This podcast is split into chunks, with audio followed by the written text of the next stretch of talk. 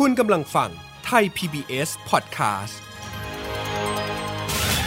This is Thai PBS Podcast. View the world via the voice. วิธีการปกครองซึ่งให้กษัตริย์มีอำนาจเป็นแอบสูตนี้ ในยุโรปและอเมริกาหมดสิ้นไปแล้ว เพราะตั้งแต่ราษฎรมีความฉลาดมากขึ้น ก็ได้ช่วยกันคิดกำจัดประเพณีที่ช่วยร้ายอย่างป่าเถื่อนนั้นให้หมดสิ้นไป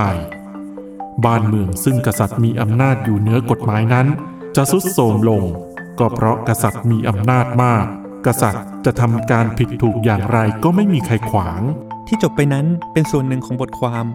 ว่าด้วยความเสื่อมทรามและความเจริญของประเทศ โดยร้อยเอกคุณทวยหานพิทักษ์เหลงสีจันทร์หัวหน้าคณะรอสอร้อยสามสิบรอยจารึกบันทึกสยาม กับกสิดิตอนันทนาธรสวัสดีครับ ต้อนรับท่านผู้ฟังทุกท่านเข้าสู่รายการ รอยจารึกบันทึกสยาม รายการที่จะพาคุณผู้ฟังไปพบกับอดีตในประวัติศาสตร์ของสังคมสยาม ซึ่งสะท้อนต่อความเปลี่ยนแปลงที่เกิดขึ้นในสังคมไทย กับผม กสิดิตอนันทนาธรในช่วงระยะเวลาที่ผ่านมา มีความเคลื่อนไหวของคนหนุ่มสาว ผ่านการเรียกร้องต่างๆ มีการชุมนุมประท้วง ต้องการเห็นสังคมดีขึ้น ก้าวหน้าขึ้น มีความเปลี่ยนแปลงไปในทิศทางที่พวกเขาใฝ่ฝัน ถ้ามองย้อนกลับไปในอดีต ผมพบว่า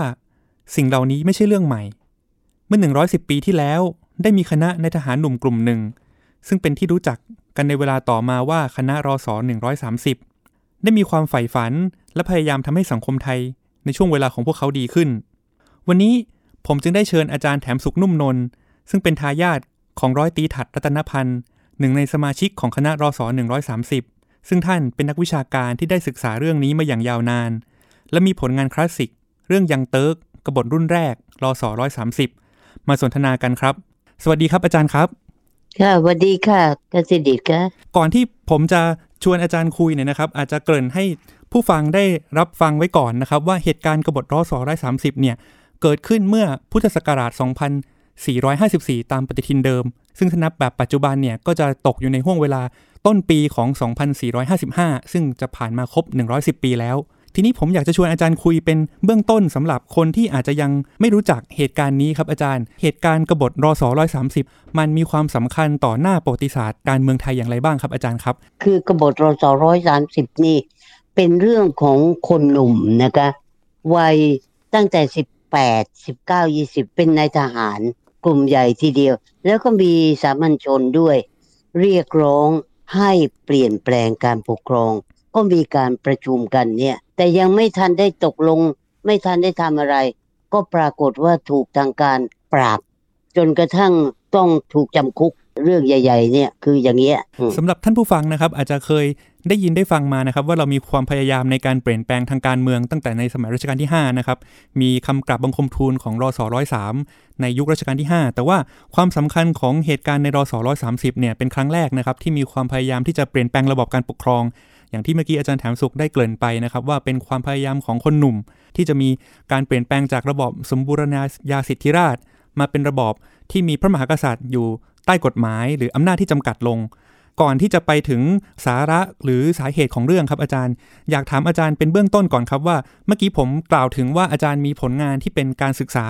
เรื่องเหตุการณ์กบฏรอสอร้อยสามสิบเนี่ยอย่างลุ่มลึก แล้วก็อ่านจากเอกสารชั้นต้น ที่มาที่ไปของการศึกษาครับทำไมอาจารย์ถึงมาสนใจ ศึกษาเรื่องของเหตุการณ์กบฏรอสอร้อยสามสิบ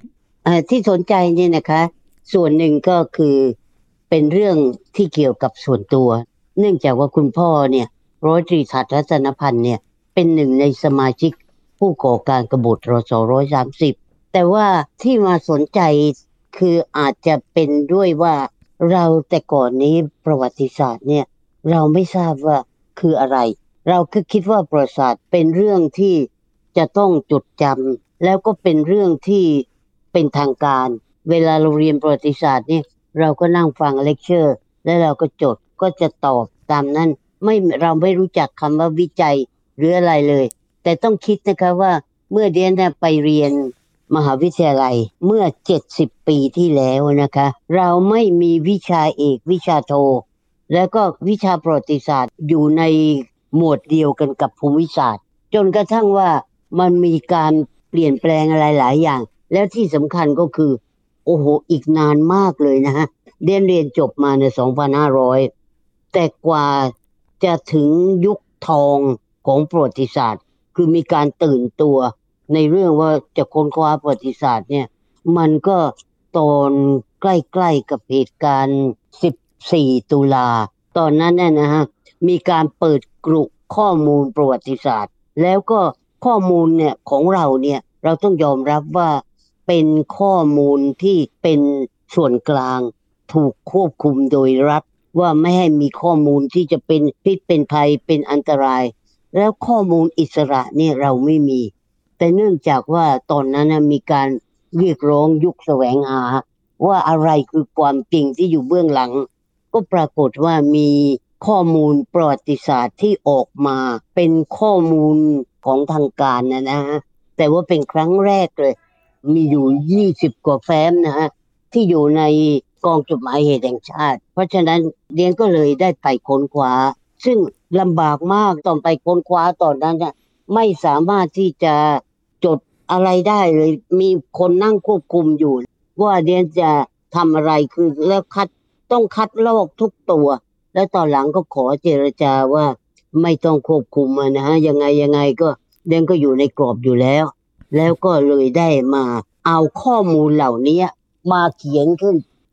หลังจากไปค้นคว้ามาจากเอกสารในหอจดหมายเหตุแห่งชาติ แล้วอาจารย์บอกว่ามีความยากลำบากในการเข้าถึงเอกสารชั้นต้นเนี่ยสำหรับผมในฐานะคนอ่านก็จะรู้สึกตื่นเต้นเวลาอ่านหนังสืออาจารย์แล้วมีเอกสารชั้นต้นจำนวนมากจากยุคสมัยนั้นเลย ซึ่งต่างจากงานเล่มอื่นพอสมควรที่มักจะเอาจากบันทึกความทรงจำหรือว่าฟื้นความหลังเมื่อมันผ่านไปเป็นระยะเวลานานแล้ว อาจารย์ได้ไปอ่านจากเอกสารชั้นต้นร่วมสมัยในเหตุการณ์กบฏรศร้อยสามสิบเนี่ย อาจารย์เอามาอ่านแล้ววิเคราะห์แล้วเนี่ย อาจารย์พอจะสรุปได้ไหมครับว่าสาเหตุของการเกิดความพยายามในการเปลี่ยนแปลงครั้งนั้นเนี่ยมาจากอะไรบ้างครับอาจารย์ คือสาเหตุเราจะต้องบอกว่ามันมาจากความไม่พอใจ ความต้องการการเปลี่ยนแปลง และสาเหตุเนี่ยเราอาจจะแบ่งเป็นสาเหตุระยะยาว หรือว่าสาเหตุ ระยะสั้น สาเหตุที่มันก่อมาจากเนื้อในตนเลย มันมาจากความไม่พอใจในการเปลี่ยนแปลงอะไรหลายอย่าง โดยเฉพาะการรวบอำนาจของรัชกาลที่ห้าที่เข้าสู่ศูนย์กลาง เพราะว่าในตอนกลางสมัยรัชกาลที่ห้านี่ รัชกาลที่ห้านี่สามารถที่จะ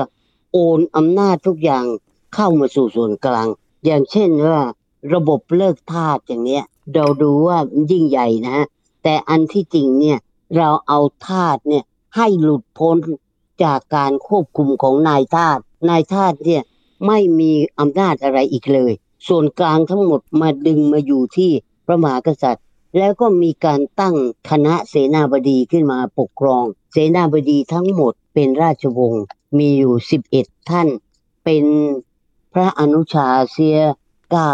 อีกสองนี่ก็ต้องเป็นผู้ใกล้ชิดเป็นชั้นพระยา แล้วก็รัชกาลที่ห้าสามารถที่จะทำลายวัฒนธรรมท้องถิ่นได้ อย่างแต่ก่อนเนี่ยพวกที่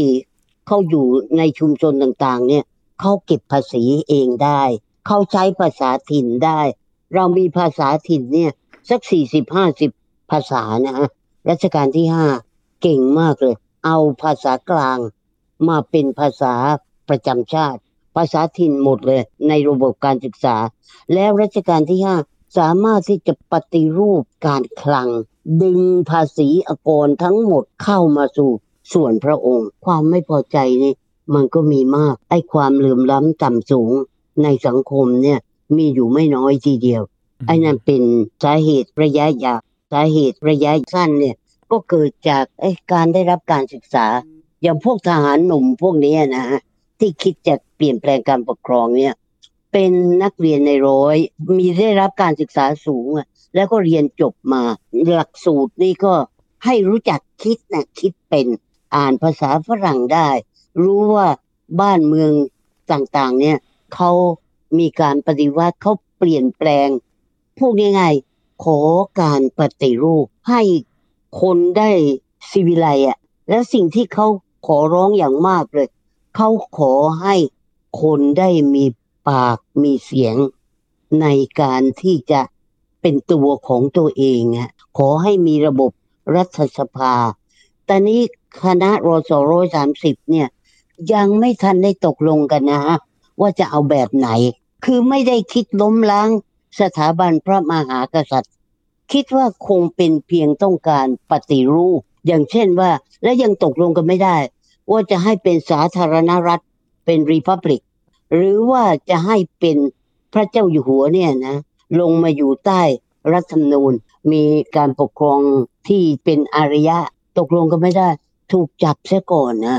นะประชุมกันแค่แปดครั้ง ประชุมจริง ๆ นะห้าครั้ง แล้วก็อีกสามครั้งน่ะเป็นการรับสมาชิกใหม่ แค่นั้นนะฮะใช้เวลาทั้งหมดประมาณเดือนครึ่ง ก็ถูกจับทั้งหมดร้อยกว่าคน แล้วก็มีการไต่สวนเข้ากระบวนการพิจารณาโทษ แต่ก็เป็นเหมือนกับศาลทหาร ไม่มีทนายไม่ให้ทำอะไรทั้งสิ้น แล้วก็ใช้เวลาเพียง 60 กว่าวัน ก็ตัดสินอย่างรุนแรงมากเลย คนเหล่านี้เข้าประชุมไอ้ห้าครั้งเนี่ยนะฮะมีแค่สามคนสี่ครั้งเนี่ยมีสี่คน นอกนั้นประชุมกันครั้งเดียวครั้งก็เหมือนกับว่ามาเสวนานินทาเจ้านายกัน พวกนี้นินทาแรงไปหน่อย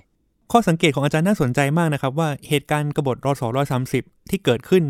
ในต้นรัชกาลที่ 6 เนี่ย มีสาเหตุจริงๆ สืบเนื่องมาจากในสมัยรัชกาลที่ 5 อันยาวนาน เมื่อกี้อาจารย์แถมสุขได้ชี้เห็นว่า กว่าที่จะมาถึงเหตุการณ์ความไม่พอใจที่เกิดขึ้นในต้นรัชกาลที่6เนี่ยมันมีความสืบเนื่องมาจากความเปลี่ยนแปลง ที่รัชกาลที่ 5 รวบอำนาจเข้าสู่ศูนย์กลางทำลายวัฒนธรรมท้องถิ่นผ่าน ภาษากลาง การรวบอำนาจในทางการคลัง และก็ในทางการเมืองเข้ามา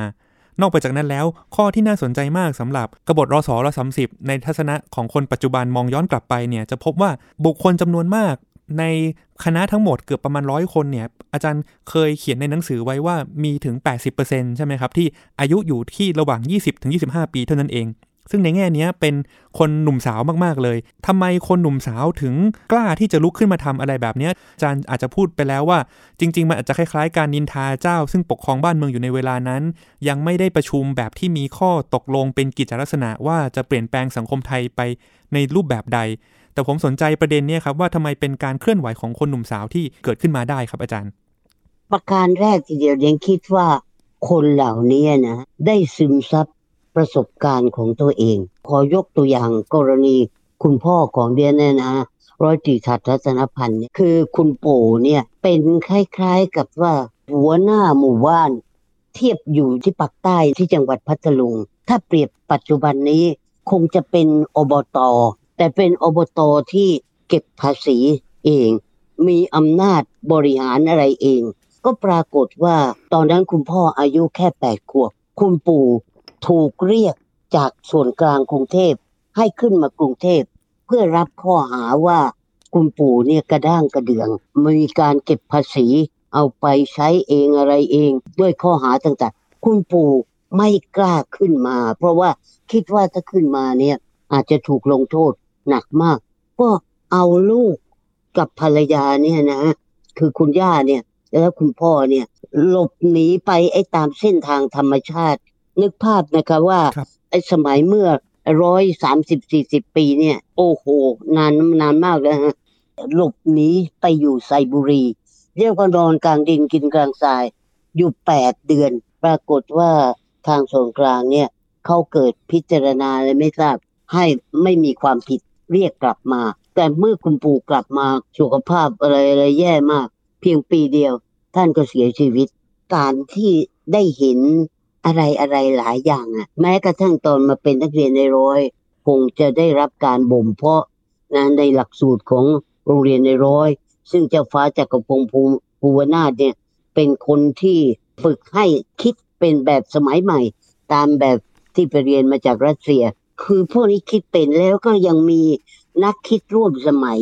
อย่างเช่นเทียนวันอย่างเงี้ยนะข้อเขียนของเทียนวันเนี่ย เสนอให้เปลี่ยนแปลงบ้านเมืองตั้งสิบเจ็ดข้อสิบแปดข้อ แล้วท่านก็ถูกจับไปเล้งคิดว่าเป็นคนหนุ่มที่อยากจะเปลี่ยนแปลงอะไร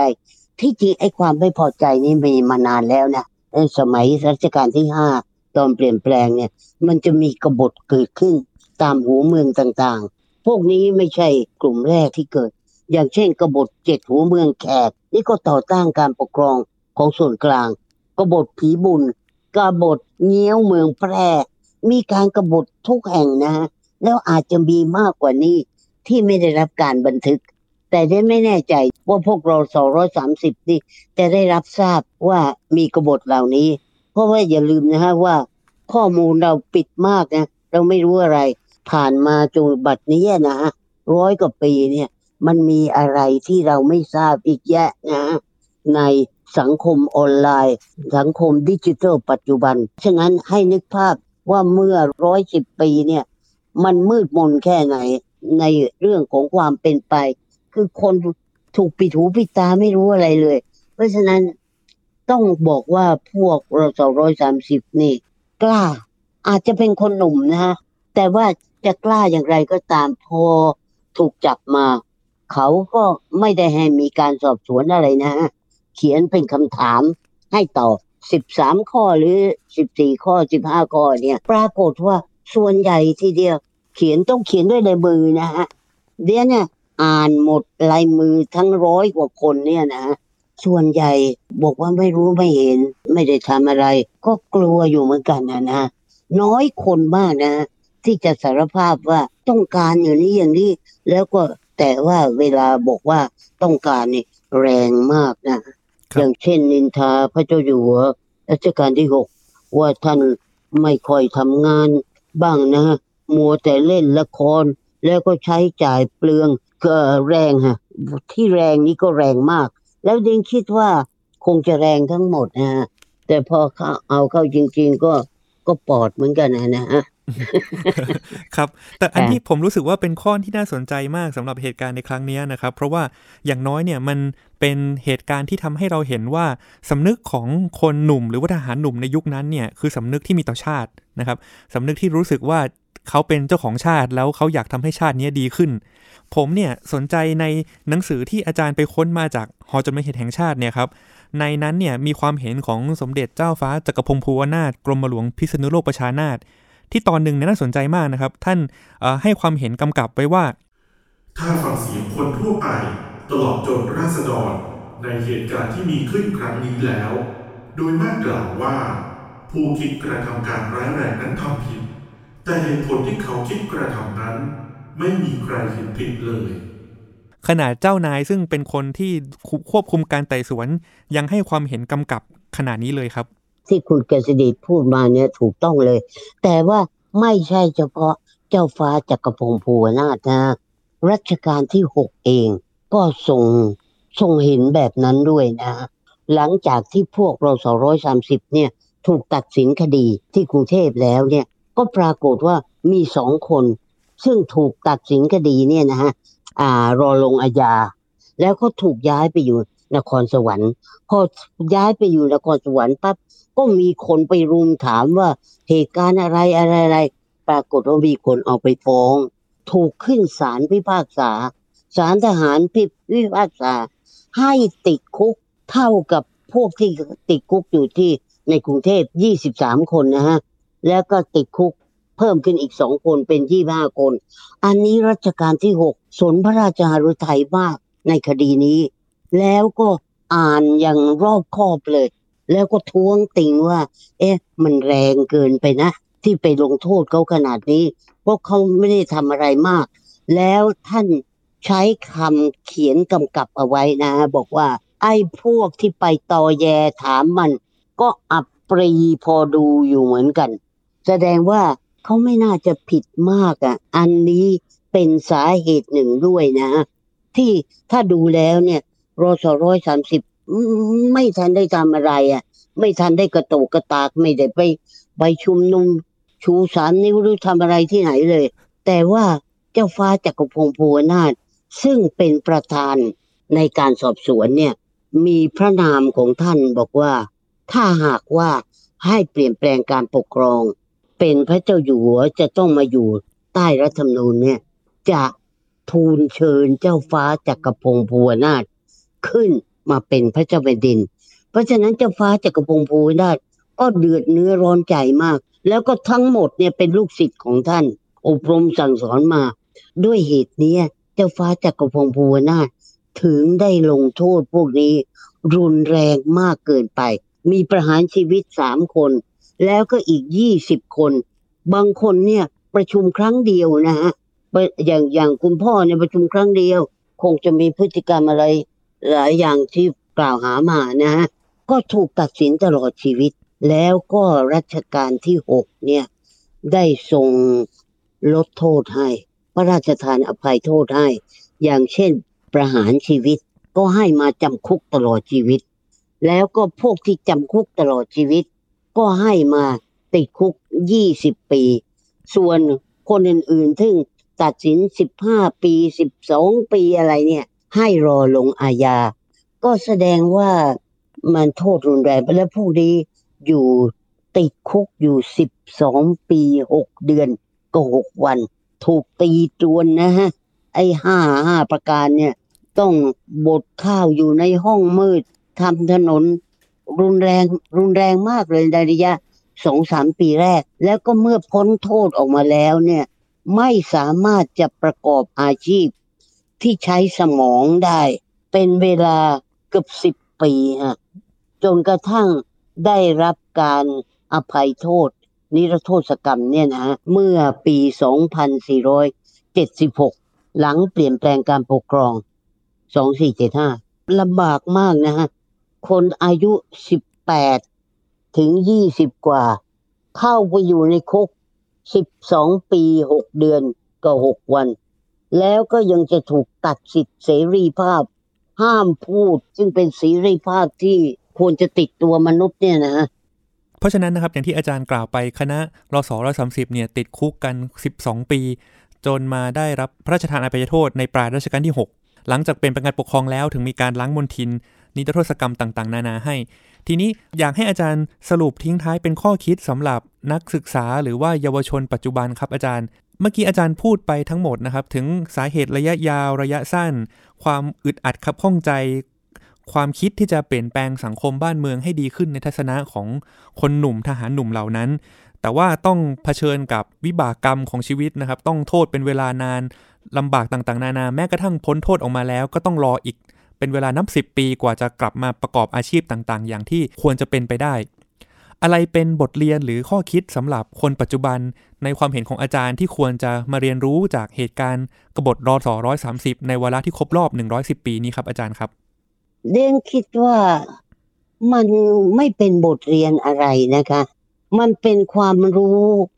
ที่ควรจะรู้ มันเป็นเรื่องที่ควรจะเกิด เพราะคนทุกคนเนี่ยมีสิทธิ์ที่จะคิด มีสิทธิ์ที่จะวิพากษ์วิจารณ์ให้อยู่ในกรอบ เดียไม่ทราบว่ารอสอร้อยสามสิบเขาจะเสียใจในสิ่งที่เขาทำไปไหมเท่าที่เรียนค้นคว้ามา แล้วก็ใกล้ชิดกับสมาชิกรอสอร้อยสามสิบพอประมาณนะ เดมไม่พบว่ามีใครเสียใจในสิ่งที่ทำไป แล้วก็ไม่ไม่ได้มีการอบรมลูกหลานว่า อย่าอย่าไปทำอย่างนี้หรืออะไร รู้สึกเป็นความภาคภูมิใจอย่างมากเลย อย่างที่บ้านเนี่ยเดียนนะมีบรรยากาศรสร้อยสามอยู่ตลอด มีทั้งดาบ มีทั้งกระบี่มีทั้งรูปรูปคุณพ่อเนี่ย ไม่ทราบไปแอบถ่ายกันยังไงนะตอนที่อยู่ในคุกในอะไรเนี่ยเต็มไปหมด มันเป็นความภาคภูมิใจว่าครั้งหนึ่งในชีวิตได้ทำสิ่งที่ต้องการจะทำเพื่อสังคมที่ดีกว่า แล้วก็แน่นอน อาจจะถูกมองว่าเป็นคนที่นอกรีดนอกรอย เพราะว่าเมื่อตอนที่เกิดรศร้อยสามสิบขึ้น พวกนี้ถูกจับบ้านช่องทั้งหลายเนี่ยนะฮะครอบครัวทั้งหลายพ่อแม่เนี่ย ที่ประกอบอาชีพค้าขายก็เคย ต้องต้องหมดเนื้อหมดตัวนะฮะเพราะไม่มีลูกค้ามา ไม่มีใครเขาคุบขาสมาคมด้วย เพราะเขาบอกว่าเป็นครอบครัวที่แย่มาก ไม่รู้จักสอนลูกสอนหลาน ทำให้พวกนี้เป็นพวกใช้ไม่ได้อะสรุปทิ้งท้ายอย่างนี้ครับว่าความพยายามในการเปลี่ยนแปลงการปกครองของคณะรศร้อยสามสิบเนี่ย อาจารย์พูดไปแล้วนะครับ ถึงแม้จะประสบผลของความล้มเหลวแบบนั้น แต่ก็ยังรู้สึกภาคภูมิใจอยู่ รู้สึกว่าสิ่งที่เขาทำเป็นสิ่งที่ถูกต้อง ประวัติศาสตร์ก็ให้ข้อคิดกับเราได้พอสมควรนะครับ ว่าถ้าเรารู้สึกว่าสังคมนี้เป็นของเราประเทศนี้เป็นของเรา เรามีสิทธิ์มีเสรีภาพในการที่จะแสดงความคิดเห็นหรือปรับปรุงบ้านเมืองให้ดีขึ้นได้ ถึงจะ ไม่สำเร็จในช่วงชีวิตของเราประสบความล้มเหลวไปบ้าง ถึงที่สุดแล้วเนี่ยอย่างน้อยก็เป็นความภาคภูมิใจของเรานะครับ ที่ได้คิดและได้ลงมือทำดีกว่าเราไม่ได้ทำอะไรเลย วันนี้ผมอยากจะขอบคุณอาจารย์มากนะครับ ที่มาสนทนากัน แล้วก็ให้บทเรียนให้ข้อคิด หรือว่ามุมมองในทางประวัติศาสตร์ที่น่าสนใจกว่าที่เราอ่านจากหนังสือแล้วไม่สนุกเท่าที่ได้ฟังอาจารย์พูดนะครับ วันนี้ขอบคุณอาจารย์แถมสุขมากนะครับค่ะค่ะขอบคุณค่ะสวัสดีค่ะครับ สวัสดีครับ ทั้งหมดนี้คือเรื่องราวของเหตุการณ์รอสอ130 ในโอกาสครบรอบ 110 ปี ที่ผมและอาจารย์แถมสุขนุ่มนนท์ได้นำมาเล่าในรายการ รอยจารึก บันทึกสยาม ทางไทย PBS Podcast ขอบคุณสำหรับการติดตาม และในวันนี้ สวัสดีครับ ติดตามรายการทางเว็บไซต์และแอปพลิเคชันของไทย PBS Podcast Spotify SoundCloud Google Podcast Apple Podcast และ YouTube Channel Thai PBS Podcast Thai PBS podcast. View the world via the voice.